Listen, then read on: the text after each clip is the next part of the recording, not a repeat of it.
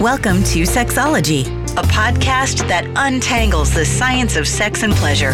And now, with this week's episode, your host, clinical psychologist, Dr. Nazanin Moali. Hello there. Welcome to episode 195 of Sexology podcast. I'm your host, Dr. Nazanin Moali. We are certainly living in a strange time. And because of the changes that happen in many of our lives, we find ourselves kind of like relating different to our sexuality. Many of my clients, they find themselves experiencing less sexual desire. So if you're a woman and you notice that your desire is less than it used to be, or overall you've been noticing even before COVID that your desire and your libido dropped, my invitation for you is to download our free ebook to learn how you can take action on reclaiming your sexuality and increasing your libido.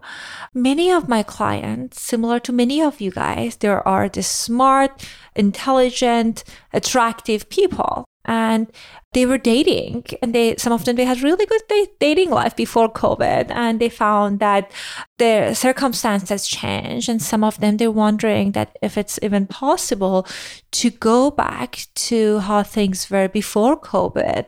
So i thought it would be useful for me to do this special series to help you find the partner that you want.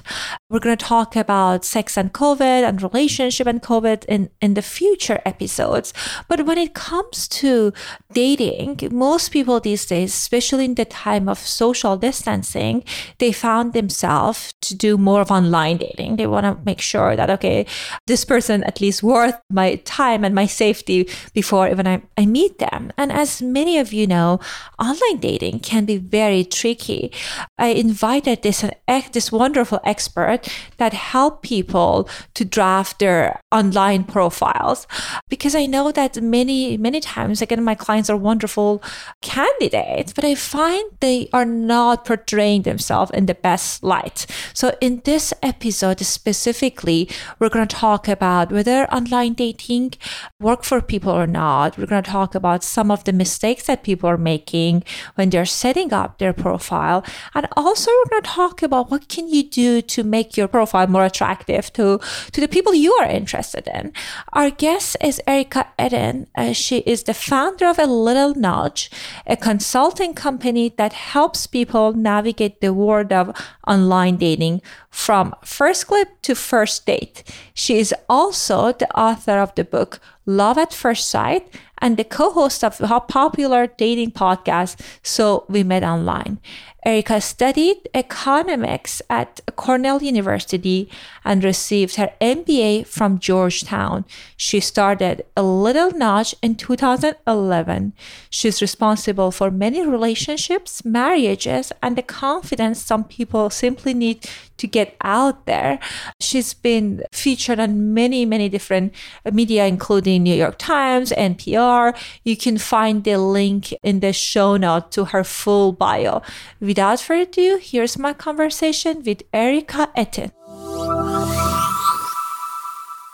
Hello and welcome to another episode of Sexology Podcast. I am so excited to have Erica Ettin on our show. Erica, welcome to our show. Thank you so much. I'm excited too. I am very excited because the online dating realm is one of the places that I feel my clients are getting stuck. And I believe the scene changed significantly. I, am going to date myself when I say this, but I remember 20 years ago. You're not dating yourself. I mean, I started online dating in 2001. So. Right. I was like, you know, it was significantly easier. So I don't know, like when my client tell me like they're doing all the right thing and it's not working, what's going on? So mm-hmm. we, we need your expertise. So tell us how well online dating works. It works just as well as meeting someone at a restaurant in a supermarket. It's just a tool to meet new people. So people always say online dating worked for me or it didn't work for me. Usually they're thinking of one story. Everyone's got a love story and a horror story, right? Try to tune those outliers out. It's just a tool you're using to meet new people. So whether it quote works or not, if you're meeting new people who you would not have met otherwise, then it works. Mm-hmm. That's a great great way of looking at it because sometimes people try it few times and they have not so great experiences and they think, oh, this is not for me. But you're right, when people, seeing people out there in the restaurants and kind of bars and stuff, mm-hmm it's going to be the same kind of same situation. Sometimes it clicks, right. sometimes it doesn't. You don't stop going to a restaurant because you met a bad person there. Mm-hmm. So why do people quit online dating when they happen to meet someone who's not for them? The person's not for them. That's fine. They do, that doesn't mean they represent all of Match.com or Bumble or whatever site you're using. You just got a dud. You know, it is a numbers game. So you're going to have some good ones and some bad ones, but it takes work to filter through, meet enough people, and find someone you really connect with.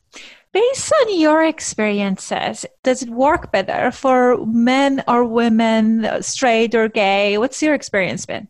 It works best for people who are proactive at online dating.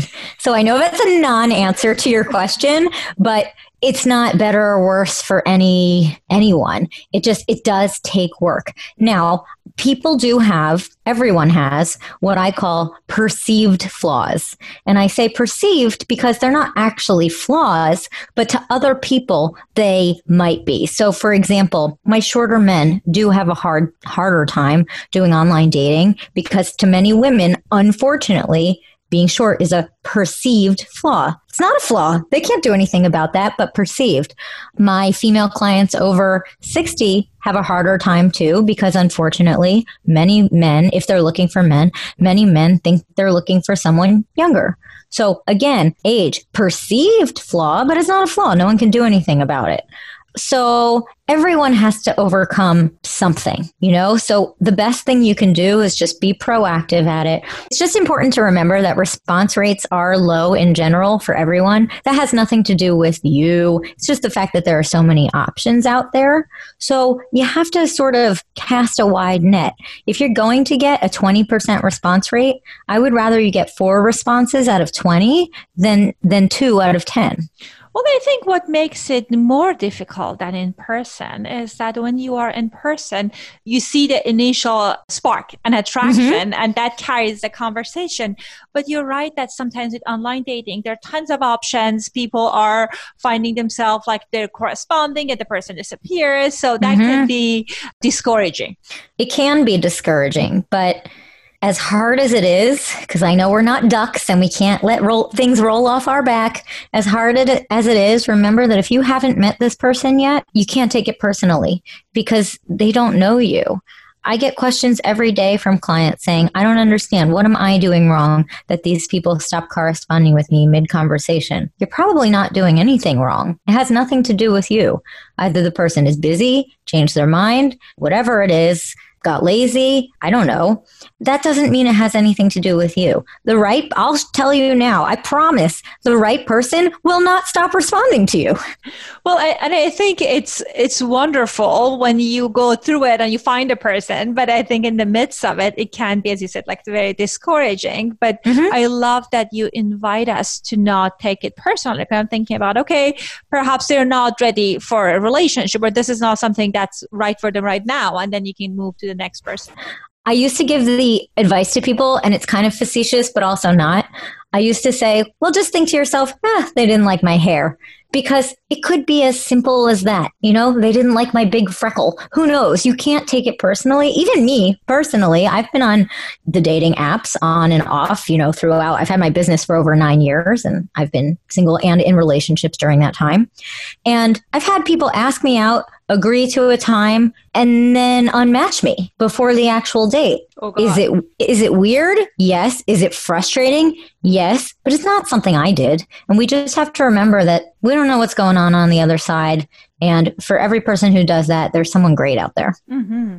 Absolutely. And I think there is a science and there's a way to draft your profile to highlight your quality, the best qualities and kind of mm-hmm. increase your odd.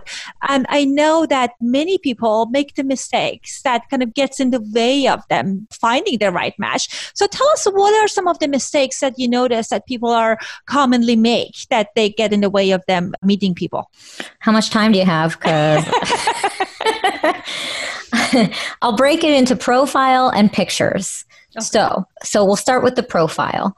Anything negative in the profile will turn people off. If you start saying things you don't want, I don't want this. I don't want that. If you're a Trump person, don't swipe right on me. If you have anger management issues, like anyone would admit that anyway, you know, if you want drama in your life, I'm not for you anything negative is a turnoff. Even if somebody qualifies or has all of the attributes you're looking for, they're going to be turned off by the negativity. Usually, and we all know this, when you say something negative, it's because you had that in your last relationship, right? So it also might warn people that you're not really over that yet or you haven't worked through that yet. Another mistake for a profile would be not writing a profile. On most sites, you have the option to write a profile or not. I know a lot of people, particularly women, who will swipe left on anyone with no profile because are you really trying? Are you invested in this process? Three words would be better. Well, three good words would be better than nothing. Next, avoid anything sexual in the profile. And this is particularly for straight men anything sexual is a turnoff for most straight women because very few women want to think about having a sexual relationship with somebody they've never met before. And when you put it out there in your profile, it almost implies that you want this with everyone. Having something sexual in your profile implies that you don't use that much discretion in who you have sex with. You know, most women would be open to the things written once they get to know you, but it's a complete turnoff when you post it out there like that. Simple things like grammar, punctuation. Most people I know don't like text speak. You know, I've seen HMU hit me up. Come on now. Like, let's be grown ups. You know, how about reach out to me? Sounds so much better. I would probably never respond to someone who said hit me up. It just sounds like you should be in some frat movie you know? So don't use your your boy speak or your you know how you talk to your female friends. Just remember that you're putting this out there. It's your one marketing tool. So you want to make sure it resonates with people.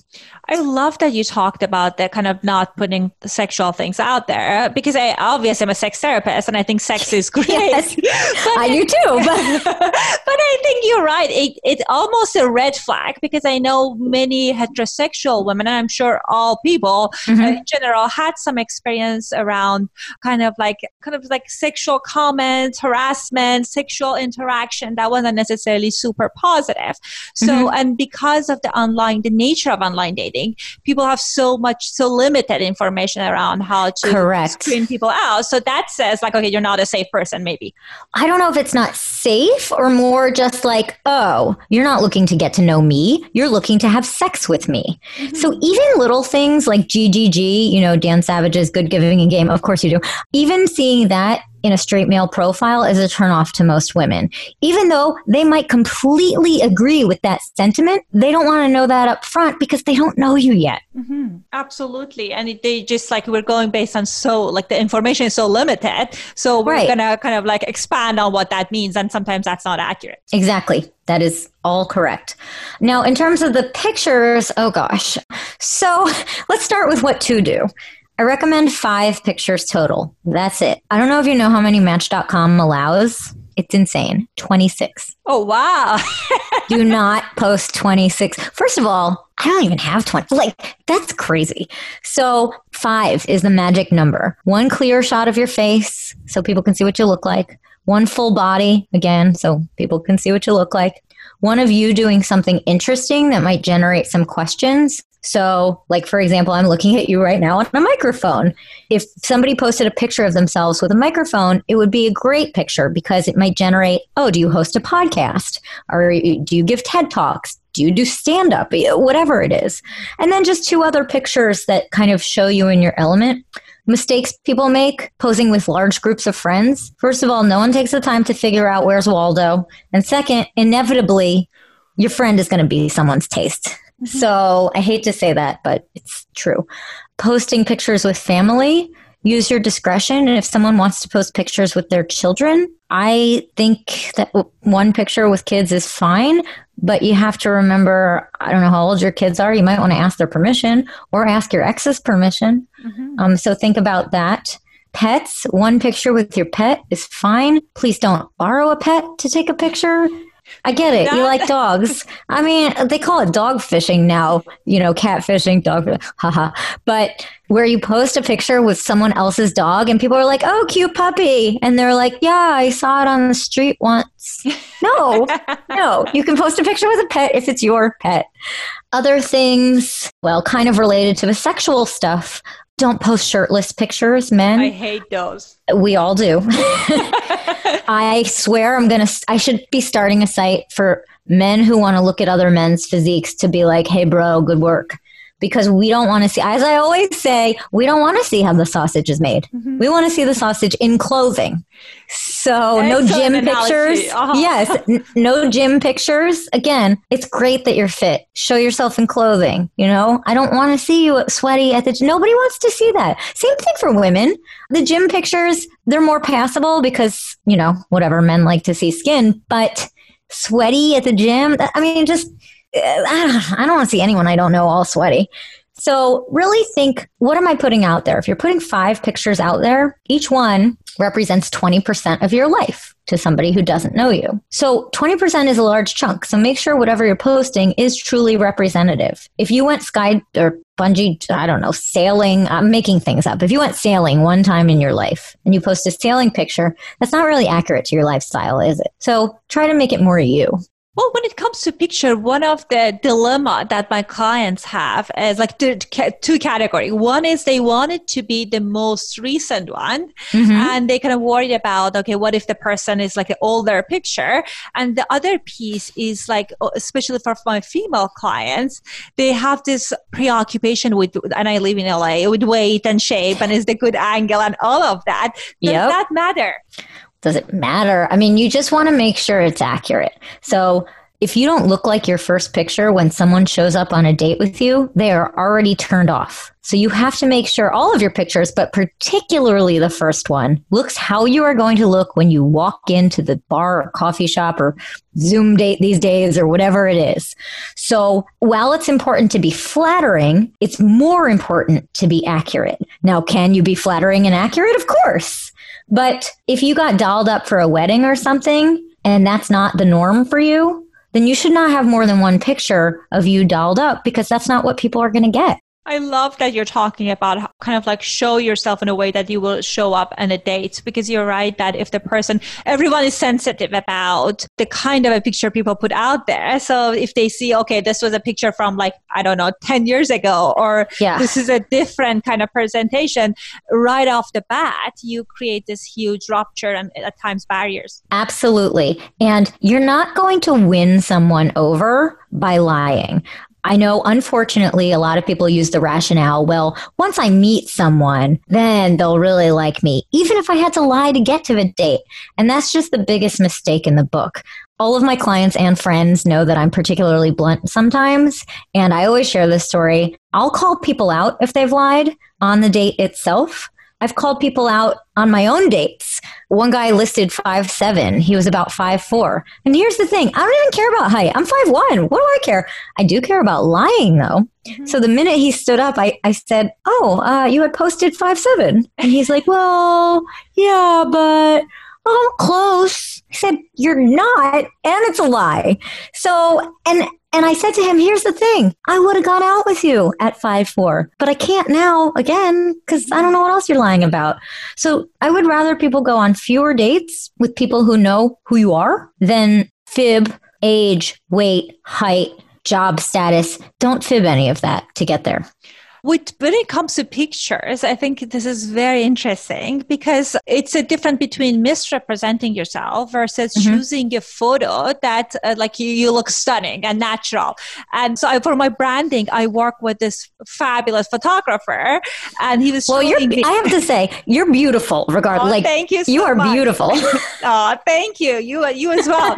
but I think he was showing me the kind of like the, his portfolio and I was like mm-hmm. saying like, uh, th- this is a kind of like picture picture of a plumber, it's a picture of the electrician. I was like, these are gorgeous photos. and he then told me that it was for their online dating profile. And he was telling me that people how how hard it was for them to meet based on the photos that they had. And then when he took the pictures, which are very, it was very expressive and mm. artistic, and I could see that, then that that would have a different draw. So I think it's important for people to kind of at least experiment with different ways of taking the pictures. I completely agree. So if my clients don't have good or flattering or recent pictures, I do suggest they get pictures taken. I take their pictures if they're local to me. And then if not, I have photographers in most cities. But I always tell them I don't want them to use any more than two of the professional pictures because while they're going to look great, that's a day you really tried hard. So I like two professional and three candid or casual. So that way it gives kind of a, I don't know, a wider spectrum of, of what you might look like. The other thing that's in my mind is about how much should we talk about our sexual preferences on, on the kind of the profile if we're like kinky sex or we are part of like, I don't know, polyamorous culture. So different things like that. Is that something that you recommend people putting it out there? So kind of like we were talking about before, I generally don't recommend putting anything anything sexual in your profile.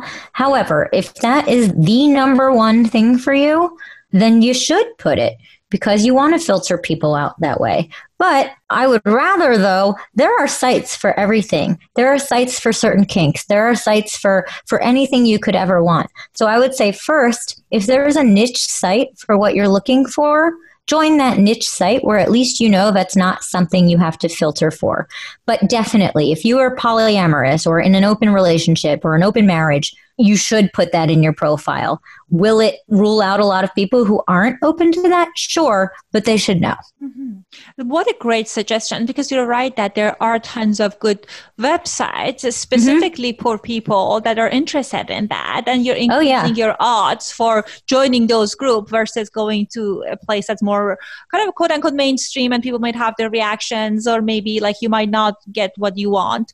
The other thing is that so like there's two categories and I'm sure it's more than that, but two categories of people are looking for partners online. Mm-hmm. Sometimes people are solely looking for casual hookup, sure. casual encounters, and sometimes people want a long term relationship. How can we assess if the person is, they have the same intention as us? Is there any way that we can figure that out? It's hard. Some sites allow you to specify. So, like for example, on Bumble, you can specify whether you're looking for marriage, a relationship, something casual. On a lot of sites, you can specify that. So, I would say if you're looking for something more serious, go on a site where you can specify that. Now, is everyone going to accurately answer that question? No, but we have to take people at their word. It's hard to assess that. I mean, I suppose you could ask, what are you looking for? But my philosophy on dating is a little bit different from that. I tell people to date, I call it date NATO, which is not attached to outcome. Because if you're so fixated on the end goal, whatever that is for you, a relationship or marriage or whatever it is to you, then you're sort of trying to backfill people in so they fit what you're looking for rather than just getting to know people. So I would actually rather people just get to know someone and see because while you might be looking for a serious relationship, maybe someone comes up who you want something casual with or who you want to be friends with. So I don't know that I would necessarily rule people out right at the beginning unless they completely overtly say the opposite of what you want.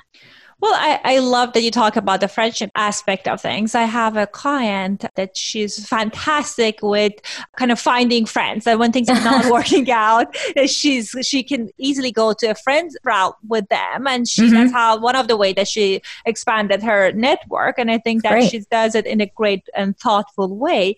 But one one thing that I see at times with people is that they meet the person and they mm-hmm. like the person, but it's kind of clear that their goals are not aligned. And mm-hmm. what happens is they think they have the power to change the person. I know that comes from childhood attachment struggles, but then they got they get hooked on that mm. cycle that oh, uh, if I'm really if he really likes me, no. then he want to be in a long term relationship with me. No way. I mean. when so what's that expression when someone shows you their true colors or tells you listen if someone tells you what they are looking for or not looking for, accept that as the truth. They are not changing. You will not change somebody. I know everyone's got a story of someone they changed, and you're thinking, well, I could be like this person. No, those are the stories that people share. They don't share the millions of other stories where they inadvertently got disappointed because they tried. Mm-hmm. So, no, if someone is very explicit about not wanting a relationship, and you really want a relationship, they've told you it's not going to happen. Right. And I think uh, the time that you're spending to quote unquote fixing the situation, mm-hmm. uh, it takes away the time that you can focus on finding the person that would have sure. the same same interest in you. So right. Consider important. Yes, consider it a gift that this person has given you. The gift of knowing what you cannot have with them. So that way you can free yourself up for somebody who does want what you want. Oh, Absolutely. Oh, Go ahead. I was just going to say back to what we were talking about before with polyamory. There's one thing, there's an acronym a lot of people use ENM, ethically non monogamous. A lot of my clients, I don't know about yours, a lot of my clients didn't know what that meant. And so sometimes they found themselves swiping right on people not knowing what the acronym went, not knowing what the acronym meant, even though they were not open to an open relationship. Mm-hmm. That was a lot of words I just said. Sorry. So I just want to define that for people. If you see ENM in a profile, it means ethically non-monogamous.